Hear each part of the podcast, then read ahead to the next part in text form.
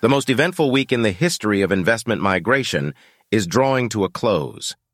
One major golden visa closed outright when Irish Justice Minister Simon Harris unceremoniously announced that his country's immigrant investor program would be closing with immediate effect.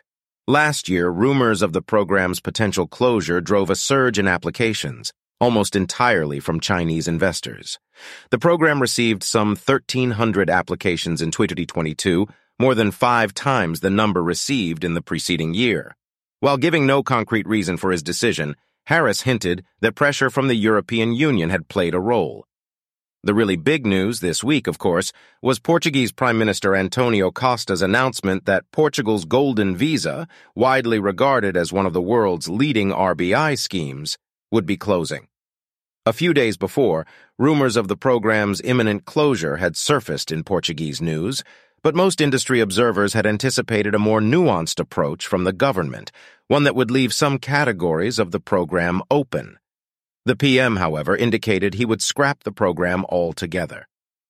Questions now remain as to whether there will be a transition period, what will happen to those who invested in something other than real estate, and whether the announced measures are even constitutional. In Spain, meanwhile, leftist parliamentarians submitted a bill that seeks to remove the real estate option from Spain's Golden Visa program, which they said was driving up property prices in the country and expelling the local population. The draft bill aims to leave the Golden Visa program open only to those who invest at least a million euros in business or bank deposits or two million euros in government bonds.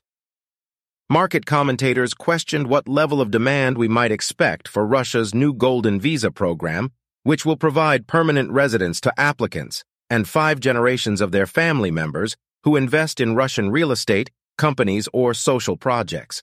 Minimum investments range from about $200,000 to $680,000. The St. Kitts and Nevis Citizenship by Investment Unit issued a new set of regulations for the Caribbean's most popular CIP merely seven weeks after its first raft of changes. The new regulations reverse some of the regulations introduced in December, which had, among other things, prohibited the resale of CBI real estate.